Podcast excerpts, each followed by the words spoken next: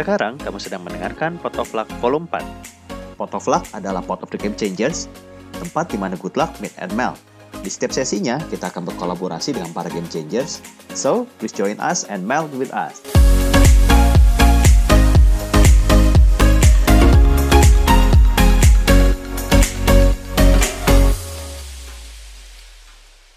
Hari ini, Pot of Luck kedatangan Riri Yakub, renowned architect and founder of Ateria Riri. Home is our new homies, so true. And Airbnb is the next travel destination for tourists and banking for its owner. Life is never be the same after this pandemic. And for that, researchers saying that Gen Z and millennial need to invest their money in their first home really carefully. Full furnished, indoor gym, maybe home theater or game room. Hmm. Listen more about the home we should invest in. Let's welcome Michael Chandra and Riri Yakub. Happy listening. Hai Mas. Ini Halo Mas Michael. Ini adalah uh, salah satu founder, eh founder dari Atelier Riri, betul ya? Riri, ya betul. Betul. Terima kasih udah nyempatin waktu loh. Sejam kita akan ngobrol-ngobrol. Pasti bosan Sama-sama. ya ngobrol sama Mas Riri lah ya. Mudah-mudahan. Sehat Mas, sobat. Sehat, alhamdulillah Mas. Nih baru potong rambut nih saya nih Mas.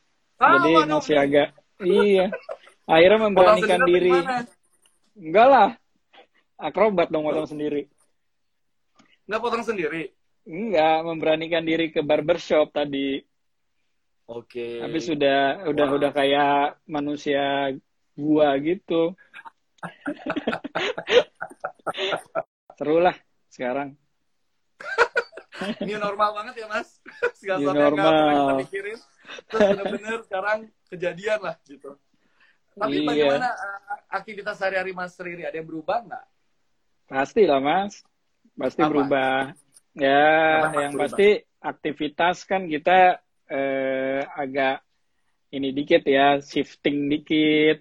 Yang Hmm. namanya proses kerja ngantor kita juga udah mulai agak sedikit berubah karena memang nggak nggak bisa ketemu lagi di kantor, jadi udah pakai online segala. Ya, beradaptasi lah sama dengan teman-teman lain. Oke. Nah di rumah ini ke keosan yang terjadi seperti apa Mas? Gambarin dong, ceritain dikit. Enggak, justru justru karena keseringan di rumah jadi kayak berkontemplasi gitu di rumah bangun eh, siang tidur malam jadi kerjanya lebih sering malam sekarang gitu. Gitu, jadi hari-hari jadi- tuh kerasa cepet tuh kayak kayak repeat terus tuh begitu-begitu terus gitu. Udah Nggak ada variasi. waktu ha- weekday sama weekend ya Mas? Iya, sampai lupa.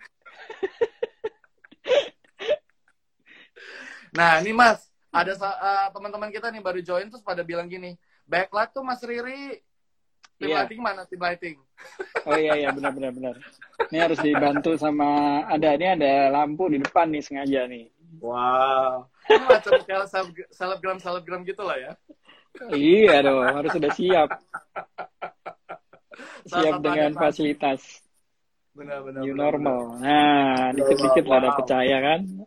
Udah aman ya. Teman-teman semua yang gabung di Oke. Photoclub Fortuna udah aman ya. Mas Rili gelap backlight nggak? Udah ditambahin lampu Mbak Dia. Lighting. Lighting loh itu tuh lumayan memperlihatkan Eh, suasana mas gitu. Betul. Aduh, kalau dilihat dari rumahnya memang kayak enak ya. Cerita sedikit dong soal rumahnya Mas Riri. Iya ini yang lagi bergerak di design and build pastinya rumahnya harusnya comfortable banget, nyaman banget. Iya, jadi sebenarnya udah banyak sih yang tahu rumah saya, Mas. Jadi udah terlalu terlalu overrated gitu ya ceritanya. Ini jadi lagi di kamar. Tapi teman-teman Fortuna mungkin belum belum tahu loh. Mungkin yang Iya, jadi- ini acara Igalab ini belum tahu. Oh iya ya. Bisa, de, sangat googleable kok rumah saya. Bisa dipelajari. Iya, jadi ini di kamar, di kamar emang di samping kan rumahku kan kecil, cuma 90 meter. Jadi sebenarnya Iya. dari awal eh dulu tuh di rumah ini tuh eh, pertama kali eh, studio atelier itu ada di sini. Hmm. Jadi antara rumah sama kerja tuh memang awalnya pengen dibikin dalam satu apa namanya eh, bangunan yang sama, jadi lebih multifungsi gitu. Nah, Oke. selama PSBB jadinya eh, akhirnya kita pakai lagi rumah ini jadi jadi ruang-ruang kerja gitu. Jadi ini ada di Hmm. kamar di samping samping kasur, di belakang kasurnya udah ada meja kerja. Di samping Iya, iya. sini, nih aku kasih lihat samping sini nih tem- langsung Iya. kamar mandi. Ini kamar mandi nih mas. Iya, kamar iya. mandinya nggak nggak nggak pakai nggak pakai pintu. Kalau teman-teman pasti tahu deh Iya, iya. rumah saya yang sangat absurd ini. Enggak lah, unik itu. Itu ada pasti ada uh, artinya tersendiri kan mas? Tanpa sekat itu Bi- biasa. Iya, artinya cowok artinya atau apa? biar biar ini mas biar budgetnya masuk waktu itu.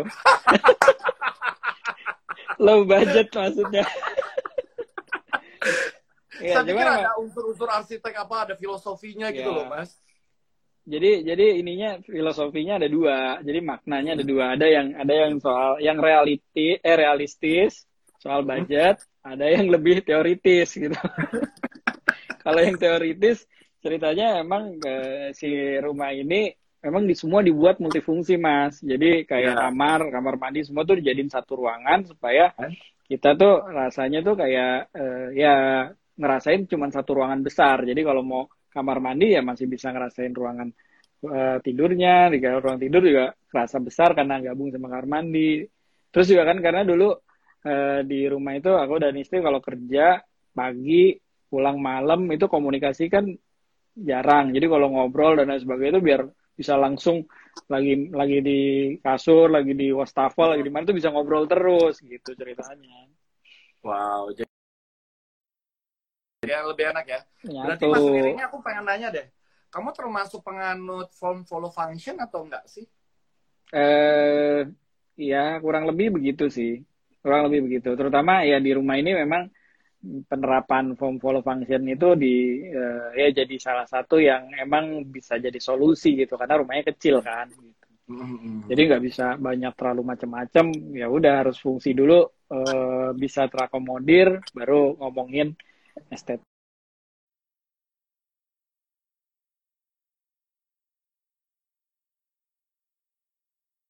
jadi lebih meng- mengutamakan iya, iya. estetika gitu. Wah jadi kamu juga nih kayaknya. form follow function gitu ya? Ya kadang-kadang form follow function kadang-kadang form eh, function follow form tergantung kebutuhan. Iya. Nah, kalau gitu, uh, ruangan mana yang menurut kamu yang sangat kalau kita semua tahu lah rumah uh, Mas Riri itu yang paling dibanggakan ruangan yang mana tuh, Mas? ruangan yang paling dibanggakan apa ya ruangan itu itu aja kayak semuanya deh semua ruang harusnya dibanggakan termasuk area servis Favorit lah, katakanlah favorit. Eh, lah. Jangan dibanggakan. favorit ya di di di bawah di ruang di ruang eh, sofa di bawah Hmm. karena itu apa ya kayak ru- karena karena kalau misalnya malam kerja biasanya di bawah karena di atas kan biasanya udah pada tidur udah ganggu Ya, ya. kan jadi Ya, di ya. bawah sambil nonton sambil dengerin musik sambil kerja udah tuh biasanya ber berjam-jam dan lumayan banyak proyek yang bisa eh, yang ter, yang dihasilkan di situ tuh mas di sofa itu Oh, ruang kontemplasi begitu ya. kalau bawah itu. kontemplasi karena nyaman banget makanya aku kalau di eh, pengen nyari sofa tuh bener-bener yang paling nyaman gitu karena cuma satu-satunya ruang yang bisa ditaruh sofa dan di situlah tempat duduk yang paling nyaman gitu Nah, Mas, kita nyapa lagi nih. Udah banyak banget nih teman-temannya Mas Riri juga nih. Dan juga teman-teman yang Iya. gabung di Fortuna. Ini ada Mas Widi, ada Studio Rasa, ada Mahvira. Iya, iya. Halo, selamat bergabung di Potovlagnya yang diinisiasi oleh Fortuna.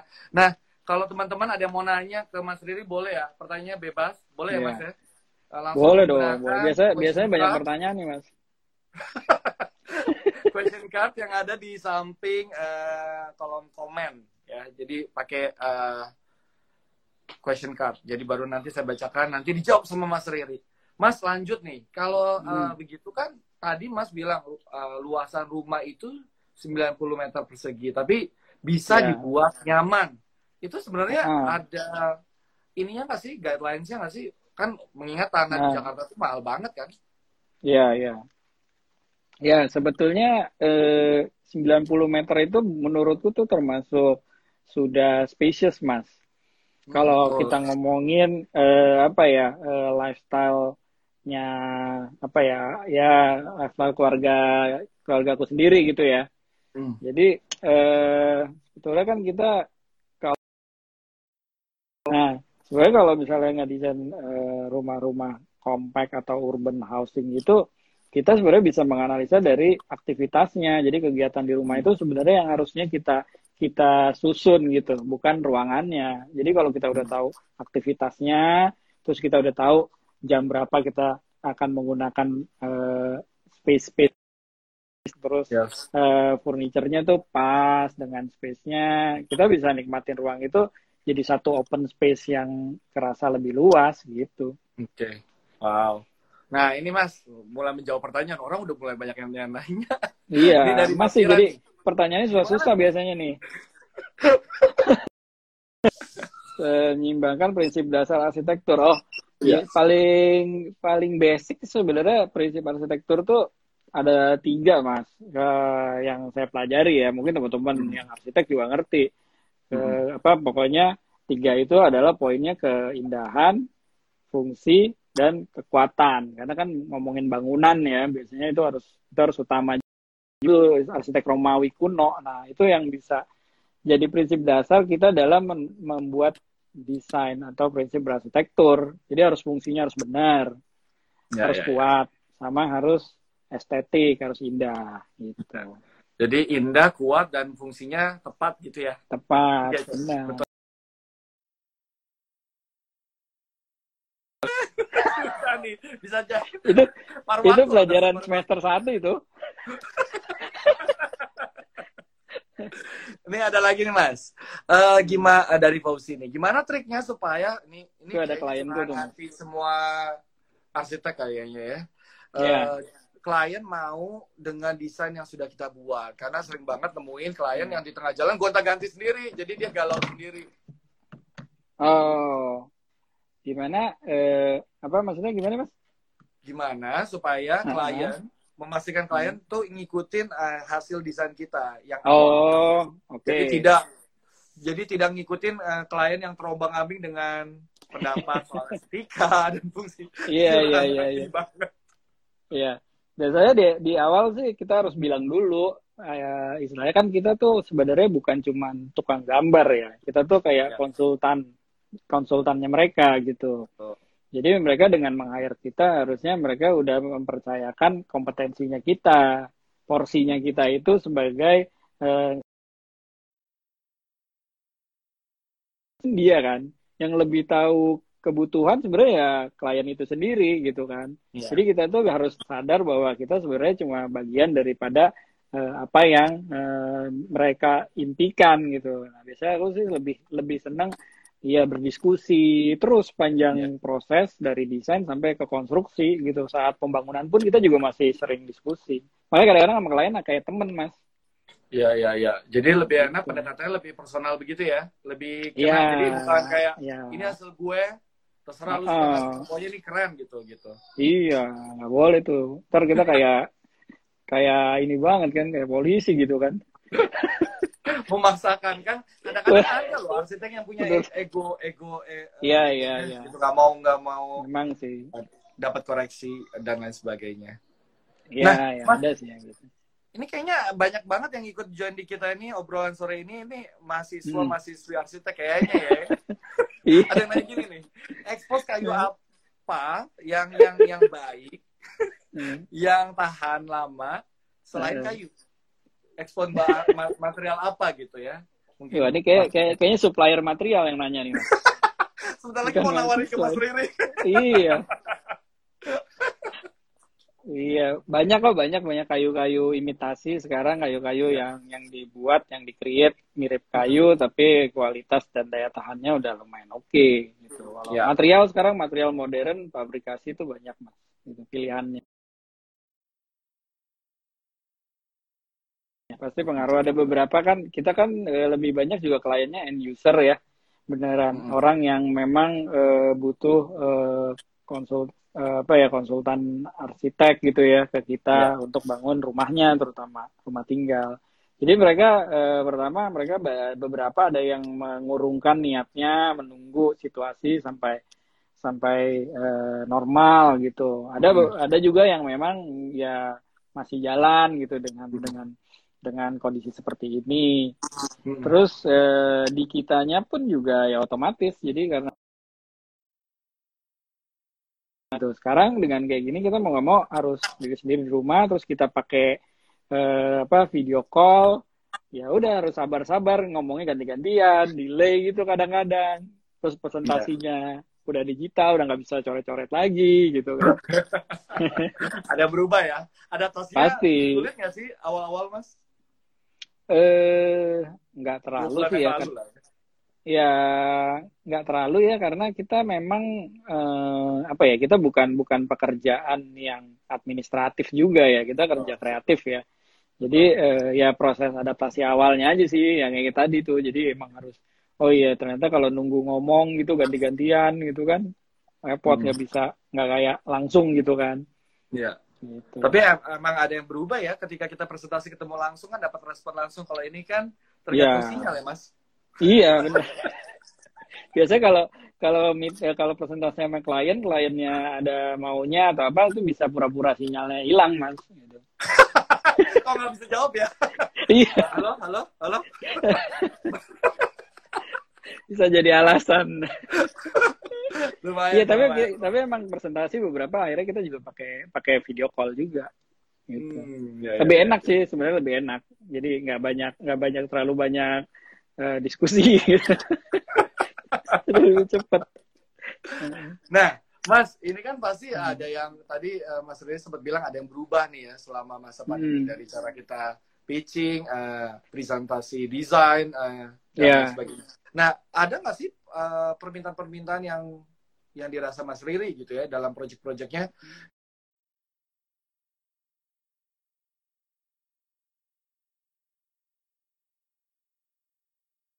atau Oke. Okay. jin. Iya, iya, iya. Tolong diperluas ya kamar saya di dirombak aja semuanya jadi jin gitu. Oh iya. Karena kita semua kan sehat home gitu ya. Harus sehat Tiba -tiba ya. fungsinya berubah gitu.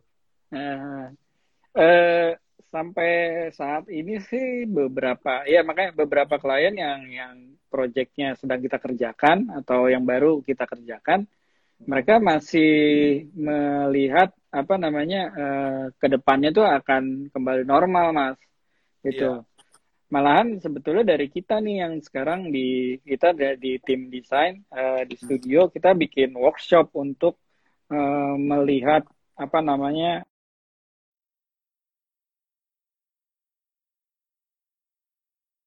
kita kerjakan. Nah, terus ada di satu project malahan kita yang mengusulkan tuh ke klien untuk nambah satu ruangan kayak disinfektan room gitu sebelum oh, mereka masuk ke living quarternya gitu. Yeah. Nah mereka uh, mereka kita usulin gitu, akhirnya mereka setuju gitu. Itu. Tapi Coba yang... dibayangkan tuh mas disinfektan. Apa? Room. Gambarin dong disinfektan roomnya. Ya sebenarnya sih atau... lebih ke ya namanya namanya kondisi kayak gini mas kita berpikir sebagai desainer atau apa namanya orang yang yang yang memberikan solusi gitu ya terhadap yeah. ruang gitu kita eh, kita ngelihatnya sekarang lebih ke respons responsif desain aja sih. Jadi hmm. kita kan nggak nggak akan dengan kondisi yang udah berjalan sekarang kita udah nggak akan sempat lagi untuk berpikir uh, lebih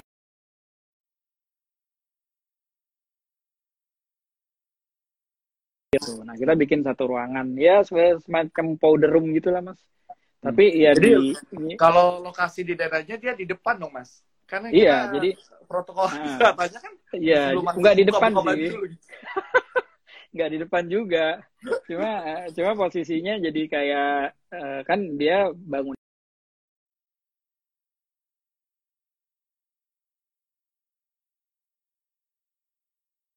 buat dia disinfektan sebelum dia naik ke living living area gitu. Wow, menarik, menarik, menarik.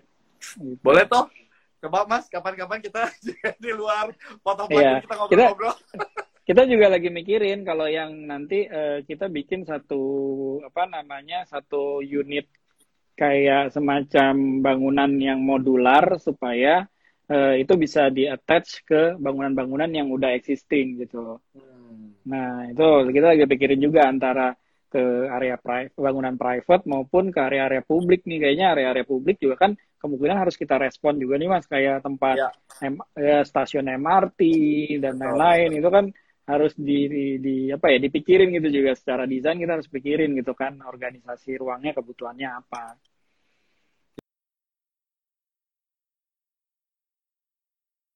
Sekali lagi harus mejanya bundar sekecil itu Eh, Betul. kita harus pikirin jangan-jangan harus sudah ada sekatnya jangan-jangan harus ada eh, apa ya ukuran dimensi yang berbeda dan lain-lain itu kemungkinan kemungkinan itu kayaknya kalau memang ini berjalan dan ya dengan kondisi sekarang kemungkinan terjadi tuh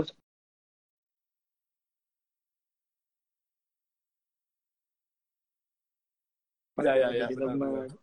Ya. Itu mas Oke. sebenarnya tinggal pinter-pinter kita aja lah gimana Ya, ya, ya. artinya kan biar gimana kan ada sisi profesional juga yang kita eh, bisa jadi Yes. orang yang terdekat dari dia gitu gitu mas Ya. Nah, Mas, selain atelier eh, Riri,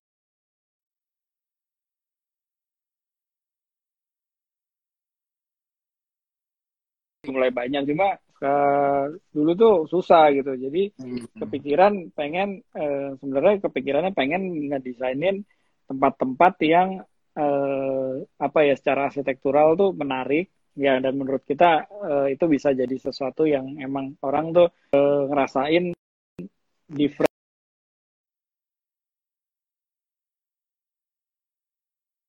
yang me- apa ya bisa mengakomodir gitu kan Hmm. Nah, aku akhirnya waktu itu diajak partner untuk kerjasama untuk eh, Iya. selain sebagai konseptor buat desainnya, ya Hmm. diajak juga ya udah join deh nanti kalau misalnya kita kerjasama dengan berbagai macam ya apa ber- berbagai investor di berbagai tempat, aku bisa Hmm. ikut terus mengkonsepkan itu eh, project gitu mas ceritanya.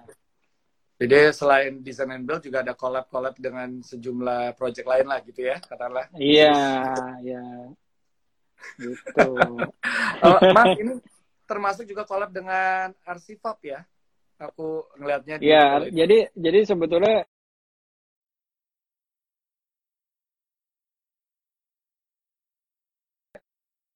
ekonomis terus bisa ya lebih apa eh, mereka lebih afford gitu sama itu. Makanya kita bikin metode bangunan pra- prefabrikasi supaya Iya. bangunnya lebih efisien, cepat, cost-nya lebih murah gitu, Mas. Ya, salah satu bahan yang diunggulkan itu ini ya Mas ya, eh, apa? Hmm, Nah, betul.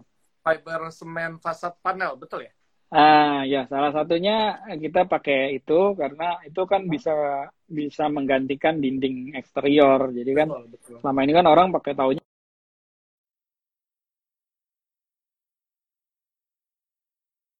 Itu 20 tahun ya masa gunanya. iya iya. Mungkin ini cuma lima tahun eh, dan dimudahkan Iya. dengan ar- arsifab gitu loh. Mungkin nggak? Iya. Eh sebetulnya sih RCWeb sendiri kita jamin sebenarnya bisa 10 tahun garansi bisa tetap awet ya Mas. Cuma Hmm. memang metode arsifab itu yang memang ke- bisa dengan mudah di apa ya di kayak dirakit-rakit, ditambahin, dipindahin Hmm. gitu. Karena kita sistemnya dirakit. Jadi dan bahan-bahannya itu kita per modul semua yang bisa dicopot dan dibawa, dikirim terus dipasang lagi. Gitu. Hmm. Jadi kemungkinan kalau ya kayak pertanyaan dari yang tadi ya itu sangat memungkinkan makanya sebenarnya lebih mengakomodir kebutuhan milenials yang sekarang buat mereka itu kebutuhan akan rumah tuh eh, apa kan udah nggak lagi orang tua orang tua kita yang tinggal di situ Betul. terus gitu kan Betul. gitu. Makanya topik kita nih di Potofla kali ini sama Mas Riri itu home is the new homies. oh Jadi, Oh, jadi itu topiknya dari tadi beda ya untuk generasi nanti kan kalau katakanlah sekarang milenial katakanlah 10 tahun dari sekarang generasi Z gitu atau generasi Alpha mungkin Ya. udah beda. ya Gen Z udah beda lagi karena mereka udah sangat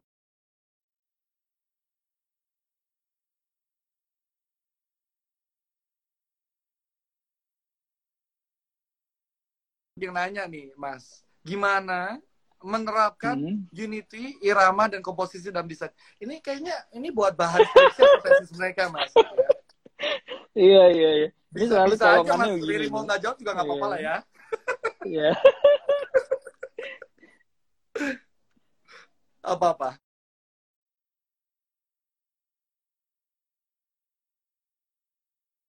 Banyak riset lah ya, banyak baca baca literasi dan lain sebagainya gitu ya Mas ya sehingga Iya kita bisa iya mix and iya. match iya. gitu dengan form-form yang ada dan menghasilkan desain yang oke. Nah, Mas ini ada Iya, betul. pertanyaan dari Ikra tuh. Mas Riri ini termasuk yang pro aluminium atau PVC? ini dari ini kayak Bener. rasa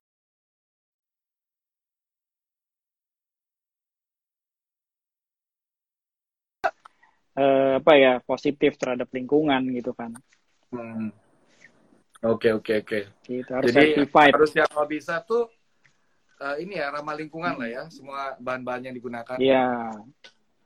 Ya, Ini betul. menarik nih sebelum kita masuk ke nanti eh, pertanyaan-pertanyaan berikutnya nih ada satu lagi yang nanya tapi ini kayak buka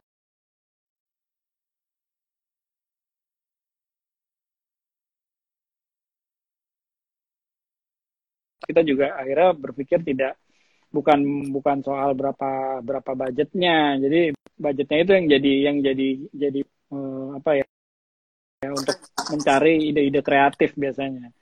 Itu pernah kita ngerjain proyek cuma 150 juta gitu. 200 jutaan gitu. Bisa aja. Cuma emang gitu akhirnya konsekuensinya mereka harus nerima ide-ide liar kita tuh untuk Iya. menghasilkan bangunan yang unik-unik gitu Uh, kalau Mas Riri sendiri eh, lebih suka eh, desain dulu, eh, klien jelasin Mhm. dulu gitu, desain baru di- kita kasih budget atau mendingan orang yang ngomong budget dulu baru dari situ kita ngedesain. Karena Tuh.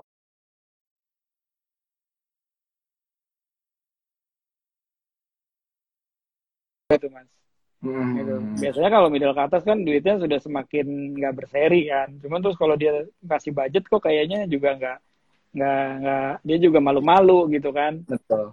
Nah biasanya kalau yang rumah-rumah kecil ya kalau tahu semakin tahu budgetnya semakin tahu kita bisa bisa visible nggak nih proyek gitu. Kalau kalau proyek be- besar ya kayaknya enakan lebih nggak tahu budgetnya gitu.